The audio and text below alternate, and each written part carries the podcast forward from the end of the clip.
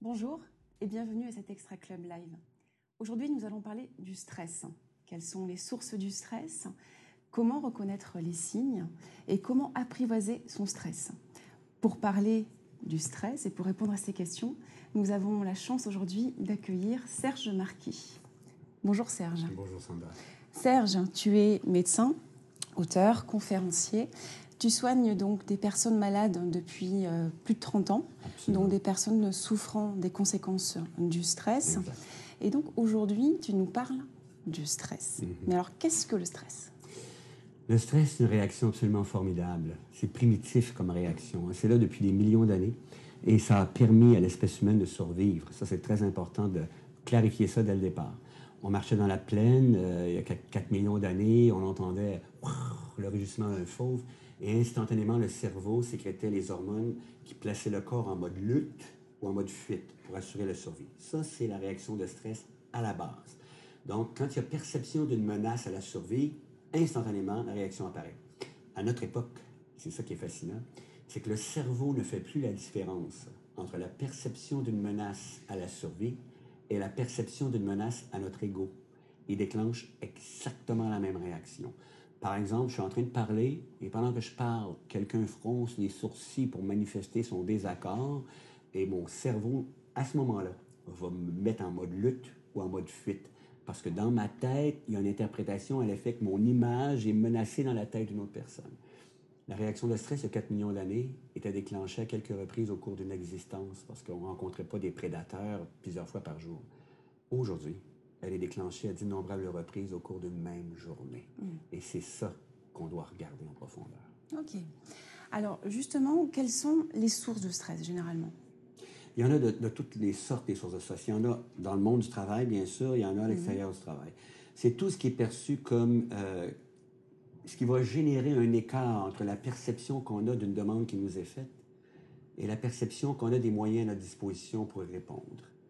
Plus je perçois une demande comme compliquée, parce que j'ai pas l'impression d'avoir suffisamment de moyens pour y répondre, pour y faire face, plus le stress va être élevé. Moins la demande m'apparaît compliquée, parce que j'ai l'impression d'avoir suffisamment de moyens, moins le stress va être, va être élevé.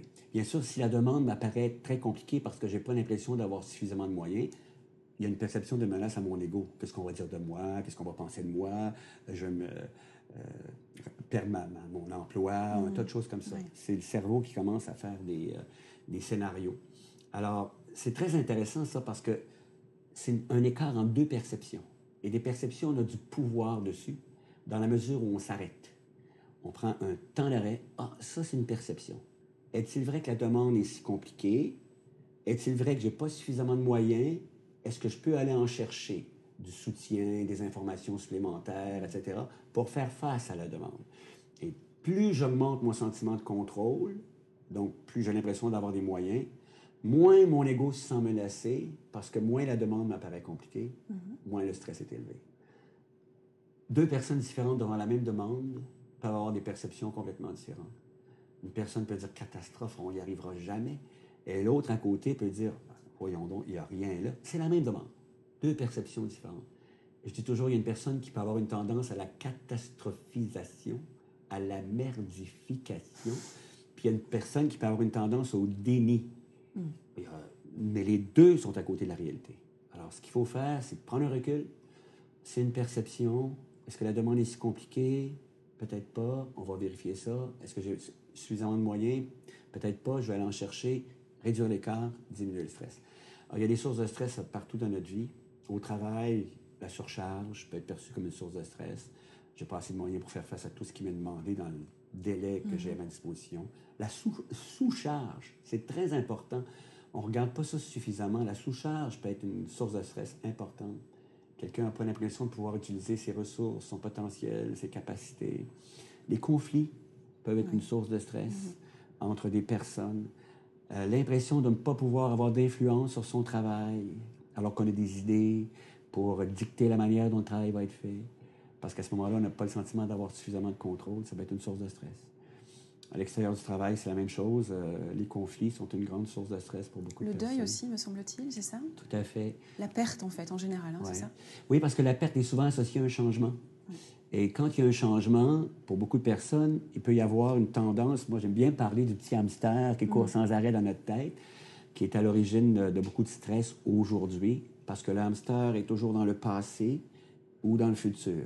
Dans le passé, en train de regretter quelque chose qui n'est plus là. Euh, des phrases du genre oh, si j'avais fait ça comme ça, ou si j'avais dit ça, qu'est-ce qui m'a pris de dire ça? Donc, encore l'ego qui est menacé. Ou l'hamster va dans l'avenir. Qu'est-ce qui va nous arriver? On ne sera jamais capable. Qu'est-ce qu'on va penser de moi? Mm. Encore une fois. Donc, ça, c'est très important. Parce que quand on est conscient de ça, on a un pouvoir sur la situation en ramenant notre attention dans le présent. Et dans le présent, là, je vais dire une chose énorme. 30 années de travail sur le stress m'ont permis d'arriver à la conclusion suivante. Dans le présent, il n'y a à peu près jamais de stress, à moins d'être dans une dynamique de survie. Je dis toujours, si je me fais courir après par un ours, c'est un autre problème. Mais le stress part parce que je suis en train d'imaginer que si j'avais agi autrement dans le passé, mm, mm, mm. sans en tirer d'apprentissage, bien sûr, on peut aller dans le passé pour tirer un apprentissage, faire autrement la fois d'après, ça c'est merveilleux. Mais on peut aussi s'en aller dans l'avenir et élaborer des scénarios catastrophes alors qu'on est assis chez soi, tranquille, en train de prendre un bon repas et que la réaction de stress est déclenchée inutilement. Donc, si je ramène mon attention dans le présent, avec les personnes avec lesquelles je suis, le repas que je suis en train de manger, je vais à ce moment-là débrancher la roue du hamster et je vais apaiser la réaction de stress. OK. Avant de passer à la question suivante, je rappelle à nos auditeurs que vous pouvez euh, poser directement les questions sur la plateforme. Euh, sans transition, quels sont les, euh, les signes du stress caractéristiques C'est une question très importante. Juste avant de donner les signes du stress, j'aimerais dire que l'être humain est dans la nature le seul organisme vivant qui n'écoute pas les signaux que son corps lui envoie. Le lion, quand il est fatigué, il se couche. Hmm. La gazelle, quand elle est fatiguée, elle se couche, à moins que le lion soit en train de courir après. Nous, on a des signes de fatigue. On n'est pas toujours en mesure de se coucher à l'instant hmm. où ils se manifestent, mais il faut les accueillir. Il y a trois sphères où il y a des signaux qui nous indiquent qu'il y a quelque chose qu'on doit faire. La sphère du corps. Une fatigue qui survient, euh, qu'on n'est pas capable d'apaiser, même avec euh, une certaine période de repos euh, qu'on ressent constamment quand on arrive à la maison, qui est une fatigue très lourde, qui n'est pas associée à aucune forme de contentement. Je dis ça parce que si on a bien travaillé, on peut éprouver du contentement, ressentir de la fatigue, mais elle ne sera pas aussi lourde que si on a travaillé aussi fort et qu'on n'éprouve pas de contentement parce qu'on n'est pas arrivé à atteindre nos objectifs. Ça, c'est bien important. Donc, la fatigue. Et puis, les symptômes physiques. Parfois, on commence à avoir euh, des infections à répétition. Mon cinquième rhume cet hiver, qu'est-ce qui se passe? Des maux d'estomac. Euh, ce sont des signaux que le corps envoie. Dans un ciel où il n'y avait rien avant, là, un ciel qui était bleu. Ce que je veux dire par là, c'est qu'il y a eu un changement. Ça, c'est un mot très, très important quand on parle des signaux du stress, le mot changement. changement Quelque chose survient qui n'était pas là avant. la deuxième sphère, c'est la sphère de l'intellect. On commence à avoir des problèmes de mémoire, on commence à avoir des problèmes de concentration, de vigilance, on oublie toutes sortes de choses, alors que ce n'était pas là avant, encore une fois. Alors ça aussi, c'est très important, ce sont des signaux que le corps envoie. Qu'est-ce qui m'arrive? Parfois, il y a des gens aussi autour de nous qui nous manifestent que quelque chose se passe en nous. Mm. Il faut les écouter. Parce que là, on entre dans la troisième sphère, la sphère que j'appelle, moi, la sphère de l'émotivo-relationnel. C'est-à-dire qu'on commence à avoir des réactions émotives qu'on n'avait pas avant. Des colères euh, soudaines, de l'irritabilité, de l'impatience. Les gens qui nous entourent nous disent, ben là, fais quelque chose, on ne te reconnaît pas, euh, si ça continue comme ça, les valises vont être à la porte. Euh. donc ça, ce sont des signaux qu'on doit écouter. Parce que parfois, on a tendance à dire, c'est passager, je vais passer à travers, vous ne me comprenez pas, blablabla. Bla, bla. C'est l'erreur la pire à faire. Vous ne me comprenez pas. Parce que ces personnes-là nous ont vus, nous ont observés. Ça peut être des collègues de travail aussi. Parfois même un, manager qui dit Écoute, je ne te reconnais pas, je suis inquiet, je ne sais pas ce qui se passe avec toi. la marchandise que tu livrais dans des délais très courts, euh, tu es plus capable, tu es toujours en train de trouver des excuses, etc. Est-ce qu'il est y a quelque chose qui ne va pas? Ça, c'est bien important. Donc, les trois sphères, le corps, l'intellect, toute la partie relationnelle, euh, les, colères, l'irritabilité, ce sont des signaux et c'est très important d'y être attentif, attentif, de les écouter et de passer à l'action. OK, très bien. Comment justement apprivoiser son stress? Quelles sont les techniques? Il y en a euh, plusieurs. Euh, la première de toutes, pour moi, la plus importante, c'est celle qui consiste à, prendre conscience des mouvements du hamster dans notre tête et c'est pas grave que le hamster court. Hein. Il y a des gens qui démonisent le hamster, démonisent en partie d'ailleurs notre ego. Il s'agit simplement de faire. Moi, je m'entraîne. C'est un entraînement. C'est très important pour apprivoiser le stress. Là, euh, c'est pas magique. Il n'arrivera pas un, éclair euh, du, qui va surgir du ciel, puis on n'aura plus de stress demain matin. Là. Non, il faut s'entraîner. On s'entraîne physiquement pour prévenir les maladies cardiovasculaires, pour prévenir les cancers, etc je me dis toujours pourquoi on ne s'entraîne pas psychiquement. Mm. Il me semble que c'est aussi important d'entraîner ce qu'on a au-dessus des épaules que d'entraîner ce qu'on a en bas des épaules. Je rêve, moi, du jour où à la télé, on verra des pubs qui nous inviteront à nous entraîner psychiquement. Je m'entraîne à d'innombrables reprises au cours d'une journée pour calmer la bête dans ma tête. Tous les matins au réveil, depuis des années, entraînement égale discipline. C'est un mot que j'adore vient du mot latin, discere, qui veut dire apprendre, de là le mot disciple d'ailleurs. Malheureusement, dans cette société, le mot discipline à certains endroits est devenu péjoratif, parce que c'est perçu comme une contrainte à la liberté à bien des mm. endroits. C'est ridicule. Le mot discipline, c'est un mot magnifique. Alors, tous les matins au réveil, depuis des années, ça fait au moins 15 ans que je fais ça, j'ai jamais manqué un seul matin, discipline. La première chose que je fais de la journée, à peine les yeux ouverts, parce que le hamster commence à courir dès qu'on a les yeux ouverts. Il y a des personnes qui ont des colonies de hamsters dans leur tête. Hein, ils en font l'élevage, c'est fascinant. Alors, tous les matins au réveil, la première chose que je fais de la journée, je me tourne sur le dos. C'est mon entraînement qui commence. À plat dos, la tête droite. C'est déjà difficile parce que le goût de retourner sur l'oreiller immédiatement. Donc, je la garde droite, effort. Et je, mets, je place les deux mains chaque côté du corps, comme ça. C'est confortable. Les paumes vers le plafond c'est une position de yoga mhm. qu'on appelle la position du cadavre. J'ai toujours trouvé ça très intéressant parce que je me dis, s'il y en a un qui n'est pas stressé, c'est bien lui. Et la première chose que je fais de la journée, trois mots, clés pour apprivoiser le stress. Si on ne retenait que ces trois mots-là, ça change la vie. Placer son attention. Ce sont les trois mots clés pour apprivoiser le stress. Alors, la première chose que je fais tous les matins, je place mon attention sur mon souffle.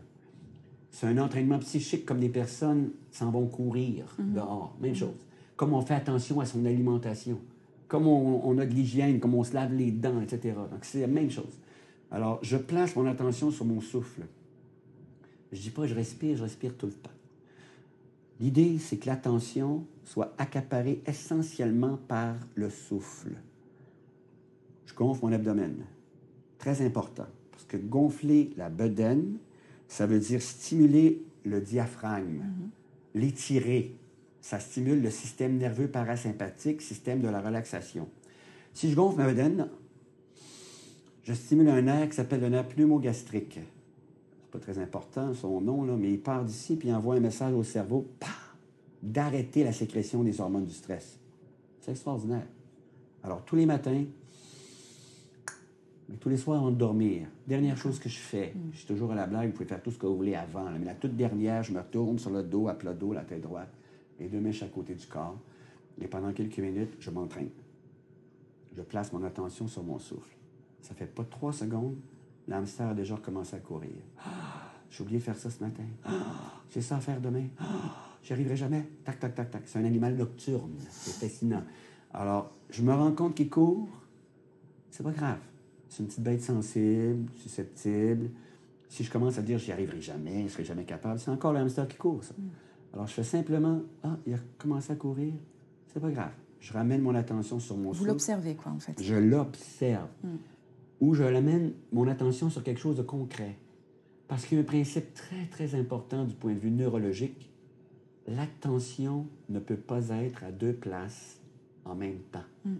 Par conséquent, si elle est accaparée par le hamster, elle n'est plus dans le présent. D'autre part, si je l'amène sur quelque chose de concret, elle n'est plus accaparée par le hamster. Et là s'ouvre une fenêtre extraordinaire que j'appelle une fenêtre de lucidité où je peux utiliser ma créativité et faire l'inventaire des pistes d'action possibles devant la source de stress que je suis en train de vivre. Parce que beaucoup de personnes vont voir leur stress augmenter parce qu'elles éprouvent un sentiment d'impuissance.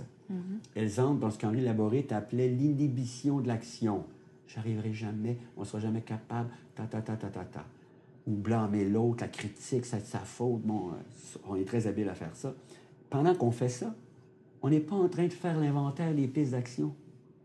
Pour être capable de sortir de la situation de stress, il faut augmenter son sentiment de contrôle. Comment le faire autrement qu'en utilisant sa créativité pour faire l'inventaire des pistes d'action possibles? L'hamster nous empêche de faire l'inventaire des pistes d'action parce qu'il accapare l'attention. Alors, si on ramène l'attention dans le présent, la fenêtre de lucidité s'ouvre, première piste d'action, deuxième piste d'action, troisième piste d'action. Après, il faut passer à l'action. Oui. Pour se contenter de faire l'inventaire. Si je vis un conflit dans le travail et que je me contente de tourner ça tous les soirs en arrivant à la maison, oh, tel collaborateur, c'est lui, c'est elle, ta, ta, ta, ta, ta, ta. Je ne suis pas dans les pistes d'action. Et l'autre personne à qui je dis ça va elle-même parfois entrer en inhibition d'action, puis là, le stress se multiplie. Fais quelque chose, sinon tu vas avoir un autre conflit ici aussi.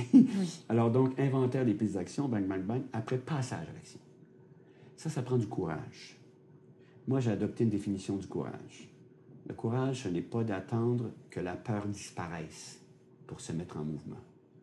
Le courage, c'est se mettre en mouvement en portant sa peur. Alors, si j'ai identifié une source de stress comme étant un conflit, il faut que je passe à l'action. Établir des ponts, un mode de communication, peu importe. Et après être passé à l'action, s'il n'y a rien qui fonctionne, là, je dois me rendre compte, et chaque mot que je prononce est important, que pour le moment, pour le moment, je suis devant une situation que je ne peux pas changer. Et aller dans un deuxième espace qui est le lâcher prise. Apprivoiser le stress est une danse entre l'inventaire des pistes d'action, le passage à l'action et le lâcher-prise. À notre époque, nous avons confondu deux choses. Nous avons confondu abandonner et lâcher-prise. Oui. Ça n'a rien à voir. Abandonner, c'est avant d'avoir fait l'inventaire, avant d'être passé à l'action. Lâcher prise, donc c'est avant d'avoir essayé. Lâcher prise, c'est quand on a tout essayé. Lâcher prise, ça découle d'un constat. Je fais une liste des pistes d'action que j'ai inventoriées.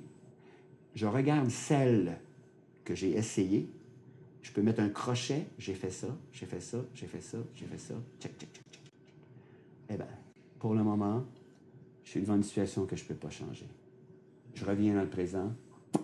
Je débranche la roue du hamster mon stress va s'apaiser. Donc, danser entre l'inventaire des pistes d'action, le passage à l'action et le lâcher prise. C'est vraiment ça, apprivoiser le stress. Alors justement, donc là, vous nous donnez des, des techniques, donc euh, le matin, le soir. Mais si à un moment donné, nous avons une grosse source de stress euh, dans la journée, comment pouvons-nous faire? Il y a un mot qui est devenu fondamental dans ma vie, c'est le mot s'arrêter. Je crois qu'à notre époque, ça demande un certain courage pour s'arrêter. C'est un mot devenu à mes yeux révolutionnaire à notre époque, s'arrêter. Et quand je parle de s'arrêter, là, je ne parle pas de s'arrêter nécessairement deux jours, une semaine, je parle de s'arrêter quelques secondes pour observer ce qui se passe dans notre tête au moment où, pendant la journée, le stress est apparu. Et c'est à ce moment-là qu'on va identifier la perception qu'a eu le cerveau d'une menace. Zéro perception de menace, zéro stress. Il faut qu'il y ait eu perception d'une menace quelque part.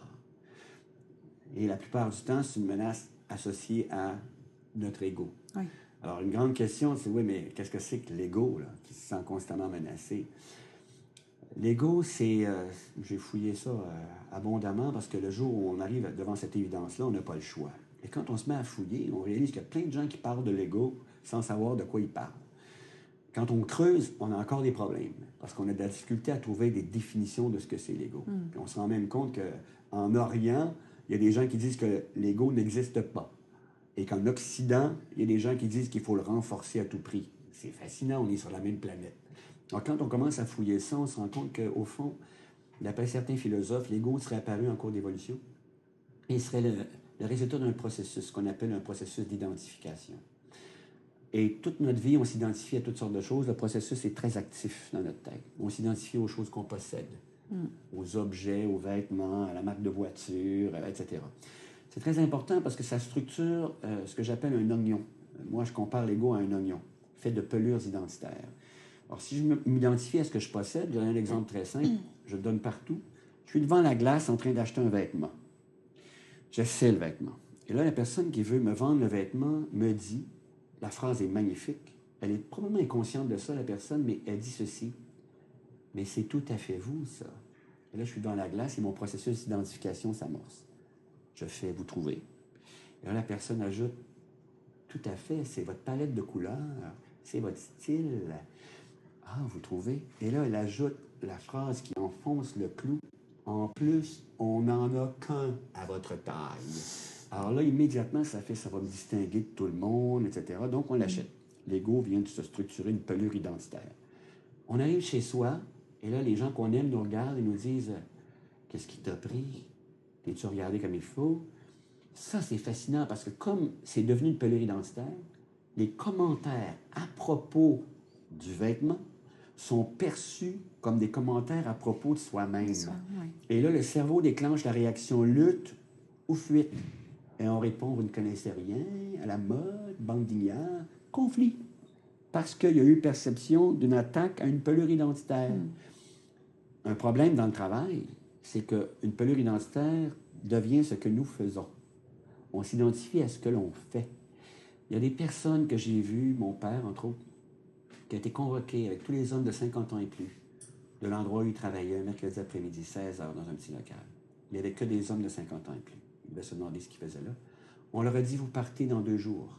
On leur a donné une année de salaire et un crayon. Mon père n'avait jamais été malade de sa vie. Trois mois plus tard, au cours d'un souper de famille, je me suis retourné vers lui par hasard. Il est blanc comme un drap.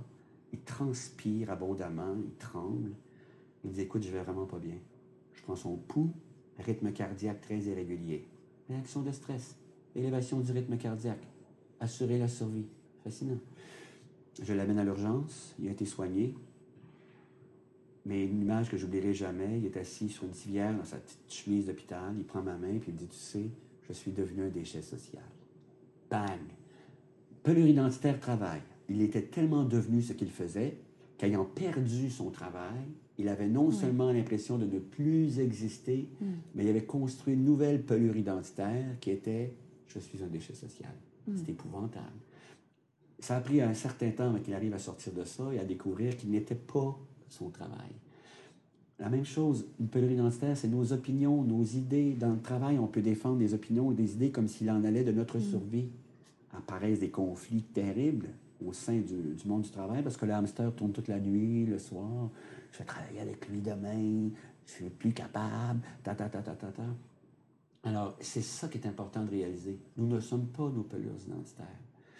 Il y a des jeunes, euh, j'aime bien parler de ça parce qu'il y a des jeunes qui vivent beaucoup de stress aujourd'hui à cause des, euh, des réseaux sociaux, des médias sociaux, euh, s'identifient à leur apparence, à leur image, projettent leur image sur Facebook, attendent un pouce par en haut, un Oui. pouce par en bas. Ça, c'est un symbole terrible d'ailleurs, hein, parce qu'il était utilisé dans les arènes romaines. hein, et quand on faisait ça, c'était un symbole épouvantable. Vous pouvez le lâcher, c'est la mise à mort. Alors, c'est fascinant parce que quelqu'un qui place une, une photo sur Facebook et qui reçoit beaucoup de pouces en- par en haut se sent super bien. Mais quelqu'un qui reçoit beaucoup de pouces par en bas commence à éprouver un inconfort, un malaise. Il y a même des jeunes au Québec qui ont commis des tentatives de suicide parce qu'il y a eu trop de pouces par en bas. Pelure identitaire. Je suis mon apparence. Ce qui est faux. Donc, commentaire négatif à propos de mon apparence égale commentaire négatif à propos de ce que je suis. Il faut distinguer les deux.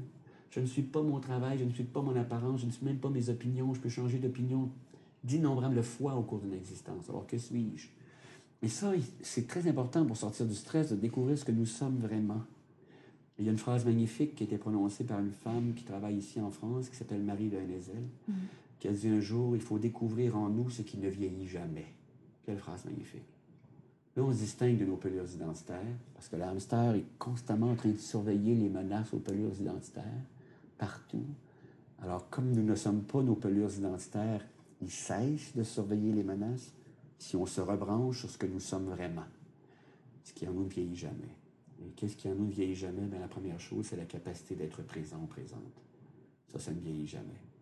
Si pendant un repas, je- j'éprouve du stress Mhm. parce que je suis en train de penser à une entrevue que j'ai à faire le lendemain matin, je m'en rends compte et je ramène mon attention sur ma capacité d'être présent présente.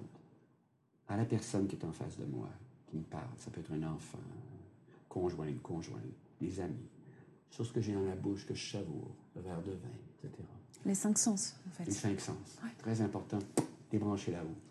Et toujours faire apparaître des pensées constructives.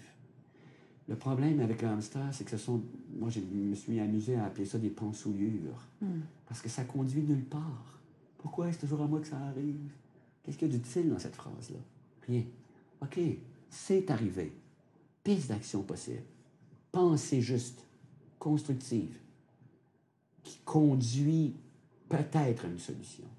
C'est toujours dans ça que je sais. Et si je reviens à ce, que je ce qui en moi ne vieillit jamais, je vais revenir à ma capacité d'être présent présent, qui est une espèce de noyau au cœur de plein d'autres capacités qui ne vieillissent jamais. La capacité d'aimer, Mhm. ça ne vieillit jamais. La capacité d'émerveiller, la capacité de créer, ça ne vieillit jamais. La capacité de transmettre, la capacité d'apprendre, ce sont toutes des capacités qui ne vieillissent jamais. Marie Denezel, qui a travaillé dans les unités de soins palliatifs, a vu à l'œuvre toutes ces capacités-là dans les dernières heures de vie de plusieurs personnes Oui. qui ne sont plus en train de défendre les pelures identitaires. là. Ça, c'est super important à notre époque parce qu'on est constamment en train de défendre les pelures identitaires. La moindre idée au travail qu'on apporte dans un groupe, tout le monde attaque l'idée, on retourne chez soi le soir, puis on est complètement démoli, Mhm. comme si notre survie dépendait de l'idée qu'on avait présentée. Et vais-je en mourir? C'est une phrase très importante. Vais-je en mourir? C'est pas ma survie. C'est une idée. Je peux replacer mon attention sur l'inventaire des pistes d'action, lâcher prise sur cette idée-là peut-être, ou la présenter autrement maintenant? Si j'y tiens, voir s'il n'y a pas une autre piste d'action, bang, bang, bang, bang, Mhm. etc. Ok, très bien. Nous avons reçu euh, plusieurs questions euh, lors de, de l'inscription euh, de, de certains auditeurs. Il y avait donc des questions qui étaient sur le thème de je, je sens qu'un collaborateur est stressé. Enfin, déjà, quels sont vraiment les signes En quoi je peux le reconnaître Et en- comment je peux l'aider Bon, je reviens encore là-dessus. Là. Le mot clé, c'est le mot changement. Mm. J'observe un changement chez un collaborateur. Il n'était pas comme ça avant.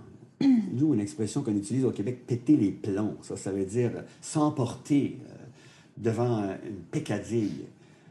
La personne, souvent, à la pouponnière, il y a des gens qui étaient comme ça. C'est pas ça dont on parle. On parle des personnes chez qui c'était pas présent et chez qui ça apparaît. Oui.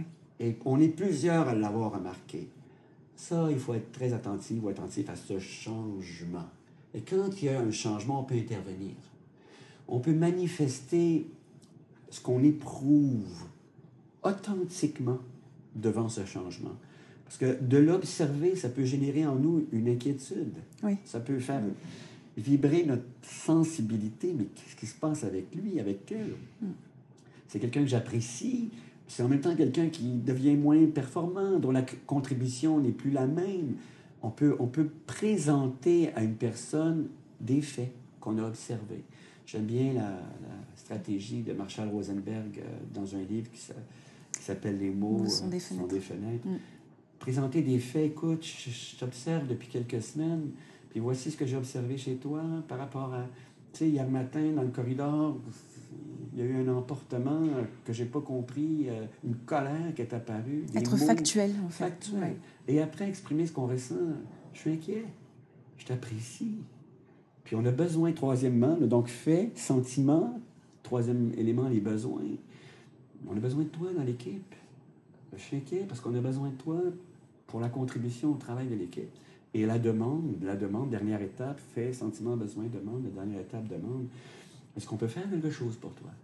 Est-ce qu'on peut réaménager quelque chose dans l'organisation de ton travail? Parce que ça, c'est une question qu'on peut se poser collectivement. Est-ce qu'il y a une surcharge qu'on peut réaménager pour une certaine période de temps? Est-ce qu'il y a une sous-charge? Est-ce qu'il y a quelque chose que tu aimerais faire, que tu ne fais pas pour avoir l'impression d'utiliser ton potentiel? Y a-t-il des conflits qu'on peut aborder? Est-ce qu'il y a une médiation qui peut être faite? Bon, euh, ce genre de choses. Sinon, est-ce qu'il y a euh, quelqu'un qui pourrait t'accompagner? Coaching pendant une certaine période de temps? Euh, une aide professionnelle même qui pourrait être apportée, que moi je peux peut-être pas te donner comme manager ou comme collaborateur. Donc un coaching interne ou externe, c'est ça? Externe, les deux. Puis se faire aider, c'est tellement quelque chose d'extraordinaire dans la vie. Mais là encore, notre ego peut devenir un blocage. Hein. Je vais m'en sortir tout seul. Ou être dans le déni. On entre dans le déni. Encore en grande partie à cause de notre ego, parce que comment va-t-on penser de moi si je m'en sors pas tout seul? Sentiment d'échec, sentiment de ne pas être à la hauteur, bon, etc. Alors donc, c'est très important de traverser cet ego et de se faire le cadeau d'aller chercher de l'aide dans des périodes comme ça. Et moi, j'ai souvent aller chercher de l'aide, c'est à la fois se faire un cadeau, et même faire un cadeau à la personne auprès de laquelle on va chercher de l'aide. Parce qu'on lui dit à quel point on a confiance en elle. On lui dit qu'on voit des ressources en elle qui pourraient peut-être nous aider. Alors c'est formidable. Je ne crois pas qu'un être humain au cours de sa vie ne, puisse pas un jour ou l'autre avoir besoin d'aide. On est reliés et l'entraide nous a aussi permis de survivre comme espèce. Il hein. ne faut mm. jamais oublier ça.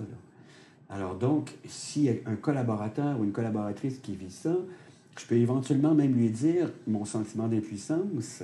Hmm. Si on a regardé l'organisation du travail, si on a regardé ce qu'on pouvait faire, bon, etc., et qu'on est, on est passé à travers toutes sortes de choses qu'on n'est pas arrivé à trouver, peux parler de mon sentiment d'impuissance puis inviter la personne, à cause de l'affection que lui porte ou du souci que j'ai pour la hmm. contribution, à aller chercher de l'aide. Et qu'on va être là, euh, dans l'entraide, parce qu'on croit en elle. D'ailleurs, ça, c'est très important si on lui dit, entre autres, qu'on croit en elle. Dans une période comme celle-là, ça peut déjà l'aider beaucoup. Parce que les gens ont l'impression qu'on ne croira plus, on ne croira plus, pardon, en Dieu ou en elle. Et ils essaient de se cacher, de cacher leurs erreurs, de cacher leurs... Euh, c'est une chose terrible parce que toute l'équipe peut être affectée par une erreur qui a été cachée. Mais les gens, ils, essaient de se protéger. Ils ont la perception qu'ils vont perdre leur emploi, que quelque part... Oui, bien sûr. Oui il y a un lien avec la survie. Euh, si je perds mon emploi, comment je vais payer mon logement, comment je vais nourrir mes enfants? Bon, ça va jusque-là, le hamster. Hein? Des fois, il construit des scénarios épouvantables. Mark Twain, euh, je le cite partout, euh, grand écrivain américain, c'est les choses dont j'ai plus souffert dans ma vie sont les choses dont je pensais souffrir un jour et dont je n'ai jamais vraiment souffert en réalité. C'est intéressant. Tous les scénarios que j'ai construits sans que ça me corresponde à la réalité. Hmm. Alors, quand je suis à l'état des scénarios, je vais chercher de l'aide pour être capable de revenir toujours, toujours. Quelles sont les pistes d'action possibles? Et si on n'a pas, lâcher prise. Qui, qui peut aider? Quels sont les professionnels qui peuvent aider, par exemple? c'est une autre super question parce que tout le monde peut aider. On n'a pas nécessairement besoin d'être un professionnel. Avant l'arrivée des psychologues euh, sur la planète Terre, euh, il y a eu beaucoup de personnes qui ont aidé beaucoup de personnes. Hein, parce que les psychologues mm. sont arrivés il y a à peu près une centaine d'années. Parce qu'il y a un instrument extraordinaire qui s'appelle l'oreille. Ça, c'est fantastique. Écouter quelqu'un peut permettre à une personne de se sentir moins seule. Déjà, c'est énorme. Parce que souvent, quand on se sent seul, il y a des scénarios qui partent je suis tout seul à agir comme ça ou à ressentir ça, donc je suis pas à la hauteur, je suis pas bon, je suis pas bonne, je suis pas forte, je suis pas fort. C'est ça le discours qu'on tient. Alors quand quelqu'un nous écoute, la personne peut dire ben moi aussi j'ai ressenti ça, moi aussi je ressens ça. T'es sérieuse? Je suis pas le seul. Déjà ça aide à calmer parce que l'ego ça pèse. Mais évidemment il y a aussi euh, des situations où je, ne dois pas devenir un thérapeute. Hmm. Je peux avoir une oreille qui écoute, et sentir qu'il y a un stade où ça dépasse mes compétences. Alors là, ben, il y, a des coachs qui existent, des coachs de vie, il y a des psychologues qui existent, il y a des travailleurs sociaux, il y a plein de professionnels qui peuvent aider une personne dans une organisation. Mais je reviens encore à la dimension de ce que j'appelle les facteurs de risque dans l'organisation du travail. Tous les éléments dont on a déjà parlé un peu, là, surcharge, sous-charge, rôle qui n'est pas clair, est mal défini, ambiguïté. Est-ce qu'on peut clarifier ça? Ça, il y a des managers qui peuvent aider à clarifier un rôle. On t'a jamais demandé ça. C'est toi qui t'imagines qu'on te demande ça. Hey, on va clarifier ça, là, euh, minute. Voici ce qu'on te demande, puis voici les délais dans lesquels on te demande de le faire. Pas nécessaire d'avoir tout livré pour avant-hier. Mais si tu penses que ton délai n'est pas assez long, ben là, on va voir si on ne peut pas t'apporter un peu d'aide pour que tu puisses le respecter. Ça aussi, il y a des choses qui peuvent être faites à ce niveau-là. Ultimement, ultimement, il y a certaines personnes qui vont peut-être réaliser qu'elles ne sont pas à la bonne place. C'est dur de dire ça, mais moi j'ai vu des gens en consultation qui euh, ont essayé pendant des semaines, des mois à prouver à tout le monde qu'elles étaient capables de faire une tâche pour laquelle elles n'étaient pas euh, la, la, meilleure ou la, mieux placée. Elles n'avaient pas nécessairement les compétences, l'information, même, j'ai envie de dire, l'intérêt réel. Mm. Mm. Alors, ces personnes-là, au bout du compte, devaient lâcher prise sur une espèce d'idéal pour trouver quelque chose qui correspondait bien davantage à leur capacité, à leurs ressources, à leur potentiel, et qui leur permettrait d'être bien, d'être à l'aise, d'être heureux ou heureuse dans leur travail. Il y a des gens qui, en lâchant prise sur certains emplois, ont enfin trouvé euh, des milieux de travail où elles avaient l'impression de s'accomplir, alors qu'elles avaient essayé pendant un temps fou à prouver à tout le monde qu'elles étaient capables de faire quelque chose pour lequel, au fond, elles n'étaient pas les, les, plus aptes. Oui. C'est aussi, ultimement, on peut arriver à ça. OK, très bien, merci. Euh, une autre question aussi sur euh, comment sortir de la fatigue chronique? Je pense, enfin, vous, me direz, hein, la fatigue, en fait, est le résultat d'un stress euh, intense. J'imagine qu'il y a d'autres résultats. Et là, du coup, nous avons euh, une, une, question très ciblée, nous, sur comment sortir cette fatigue chronique. Ben, il faut distinguer deux, formes de fatigue chronique. Il y a un syndrome qui s'appelle un syndrome de fatigue chronique, qui est un problème de santé encore euh, contesté à certains endroits. Il y a des personnes qui euh, y croient à 100 même dans le monde médical, mm. et qui ont trouvé euh, toutes sortes de paramètres qui indiquaient qu'il y avait effectivement en place une maladie qui est mm. euh, le syndrome de fatigue chronique. Et ça, ben, il, y a, des personnes qui sont compétentes pour soigner ce, syndrome-là. Il y a toutes sortes de choses qui tournent autour d'un mode de vie, de l'alimentation. Il y a même certaines médications. Bon, il y a, dépendamment des personnes, il y a un accompagnement qui peut être fait. Et il y a ce qui n'est pas de l'ordre du syndrome de la fatigue chronique, qui est une forme de fatigue qui se présente jour après jour, mais qui est le résultat du sentiment, euh, là je reprends une phrase que je prononçais il y a quelques instants, mais de ne pas arriver à atteindre les objectifs qu'on nous a fixés ou qu'on s'est soi-même fixés. Il faut distinguer les deux. Parce que si ce sont des objectifs clairs qu'on nous a fixés, ben peut-être qu'on n'a pas nécessairement les moyens mm-hmm. pour les atteindre. Et là, plutôt que d'essayer encore une fois toujours de faire la preuve qu'on va réussir tout seul, ben, il faut peut-être passer à l'action pour dire, écoutez, euh, j'ai besoin d'augmenter mes moyens. J'aurais besoin d'un coup de main, d'un peu d'aide, de plus de temps, d'informations supplémentaires, d'outils supplémentaires. Alors ça, ça peut être une fatigue aussi qui, euh, qui est liée au sentiment de ne jamais arriver à, atteindre les objectifs qu'on nous a fixés ou qui n'ont rien à voir avec ceux qu'on nous a fixés, mais qu'on s'est fixés. Alors là, il y a un recul à prendre. Redéfinir les objectifs, redéfinir les moyens, revoir comment l'écart peut être diminué entre les deux, puis voir jusqu'à quel point je me sens menacé dans, dans mon identification mm. aux objectifs, encore une fois. Est-ce que je suis devenu les objectifs euh, que j'essaie d'atteindre? Alors ça, c'est une fatigue qui... Parce que je vais faire une toute petite parenthèse, si vous me permettez, sur le burn-out. Oui. Parce que le burn-out, il y a quatre étapes qui ont été définies. La première étape, c'est l'étape de l'idéalisation, c'est-à-dire les idéaux euh, irréalistes qu'on s'est fixés ou qu'on nous a fixés. Alors là, on se met à essayer de les atteindre, on travaille, on travaille, on travaille. Puis on entre dans la deuxième étape qui est le plafonnement. Malgré tout le travail qu'on fait, on n'arrive jamais à les atteindre, les fichus objectifs. On est toujours en ça hein, de l'atteindre des objectifs. Alors là, le travail s'amplifie encore davantage au niveau du plafonnement. C'est le soir, c'est les week-ends, c'est euh, j'ai plus le temps de voir personne. C'est euh, bon là, mm, mm. Et là, on entre dans la troisième étape qui est la désillusion. À ce moment-là, commencent des, apparaissent des signes du genre tempérament qui se modifie, saut d'humeur, colère, irritabilité, impatience, euh, médicaments. Les gens commencent à consommer plus de café, pour se stimuler, boissons énergisantes, énergisantes pardon, ou des médicaments pour s'apaiser, se calmer, des somnifères, etc. Et là, l'entourage commence à dire écoute, euh, fais quelque chose. Ça va pas. On s'en rend compte, puis nous, on t'apprécie, puis t'es plus là. Tu n'es plus là.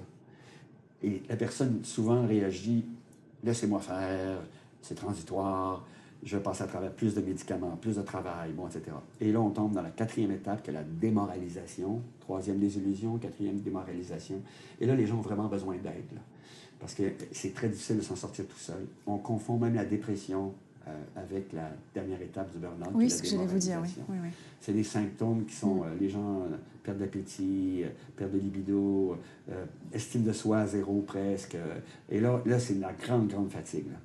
Les gens sont constamment fatigués, il n'y a rien qui les repose, etc. Et là, ils ont besoin de prendre un recul mm-hmm. par rapport à leur travail, de rétablir leurs priorités, de réaliser qu'ils ou qu'elles ne sont pas que leur travail, ou qu'elles ne sont même pas leur travail, mais que ça peut occuper une place intéressante dans la vie pour permettre de s'accomplir, mais qu'il y a d'autres choses à l'extérieur. Donc s'arrêter, prendre du recul. Recul, accompagnement, mm. coaching, revoir les priorités de l'existence, revoir le sens de la vie.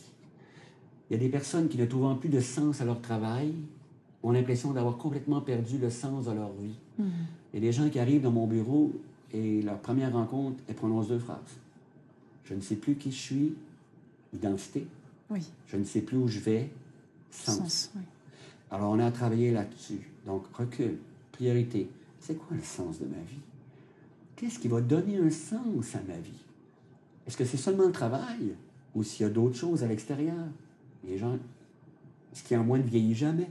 Mm-hmm. Les gens que j'aime, mes réseaux, mes amis, mes conjointes, conjoints, mes enfants, euh, ma créativité, des passions que j'ai laissées de côté, que je pourrais retrouver, auxquelles je pourrais me consacrer, à nouveau consacrer du temps, etc. Retrouver cette espèce d'équilibre et, modifier mon regard. Je peux retourner au travail avec beaucoup plus de créativité, beaucoup plus d'énergie, si je réalise que c'est pas identitaire, mm-hmm. que c'est quelque chose qui peut avoir un sens où je peux m'accomplir dans la mesure où il y a un certain équilibre avec d'autres priorités dans mon existence. Et ça, c'est pas facile. Parce que souvent, ce que je racontais au sujet de la génération de mon père, il y a des gens qui n'étaient que leur travail. Hmm. à ce moment-là, il y a le, précipice hein, qui est juste en avant, s'il euh, se passe quelque chose au travail qui vient complètement bouleverser ce rapport au travail. D'accord, je comprends. Euh, une autre question, euh, y a-t-il du bon ou du mauvais stress? Une autre excellente question. Il n'y a qu'une réaction de stress. Et cette réaction est celle qui prépare à passer à l'action. Mm-hmm. si, devant si je suis devant un prédateur, la pire situation qui pourrait arriver, c'est une grosse bête. Donc, il faut que je sois en mesure de passer à l'action, lutter ou fuir.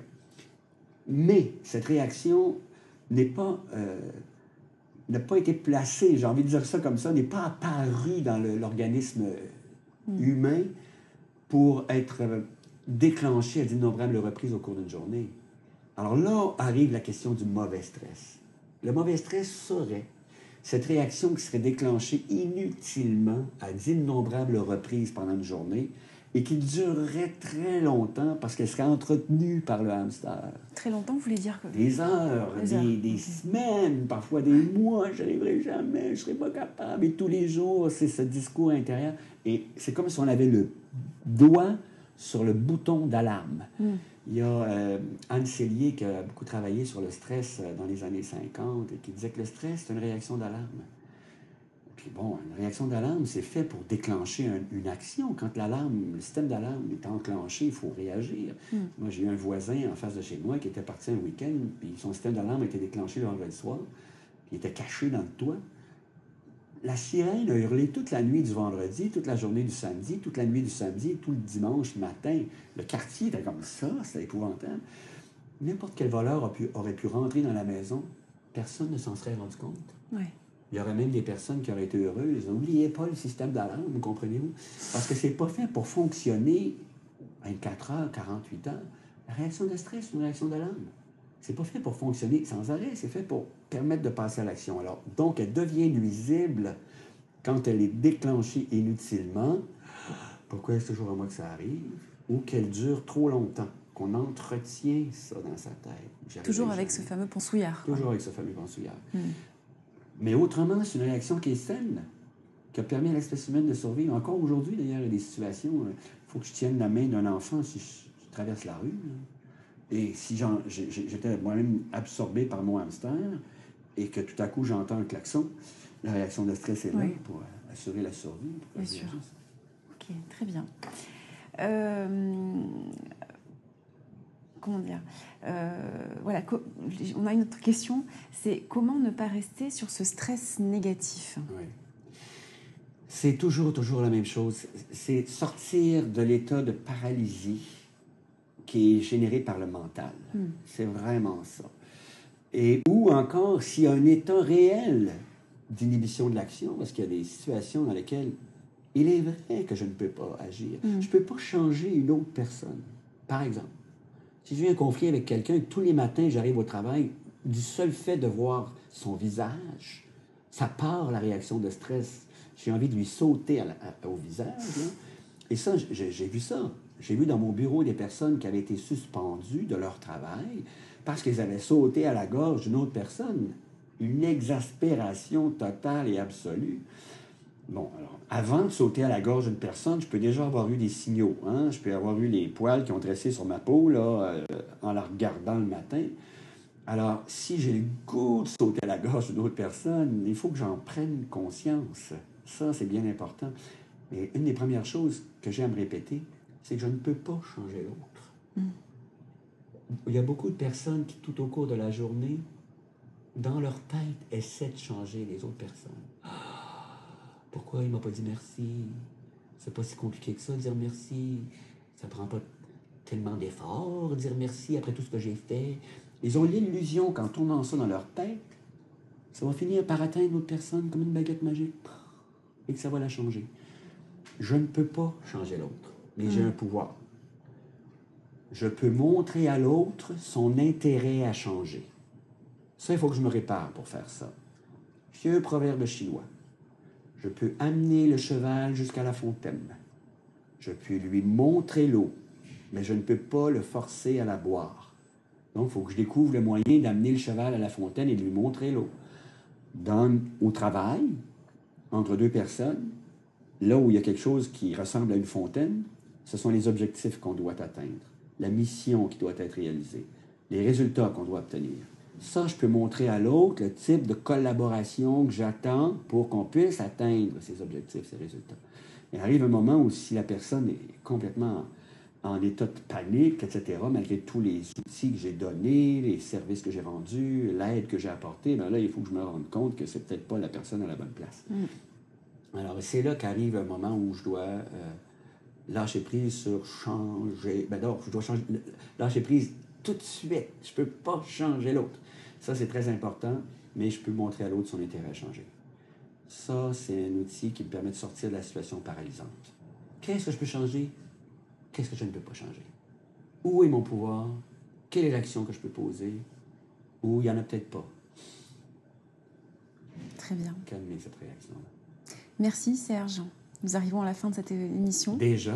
Ben oui, déjà. Merci beaucoup. Ça m'a fait un immense plaisir. Merci, de m'avoir accueilli. C'est gentil. Merci. Merci beaucoup. Merci. Merci de nous avoir suivis et à très bientôt pour un nouvel Extra Club.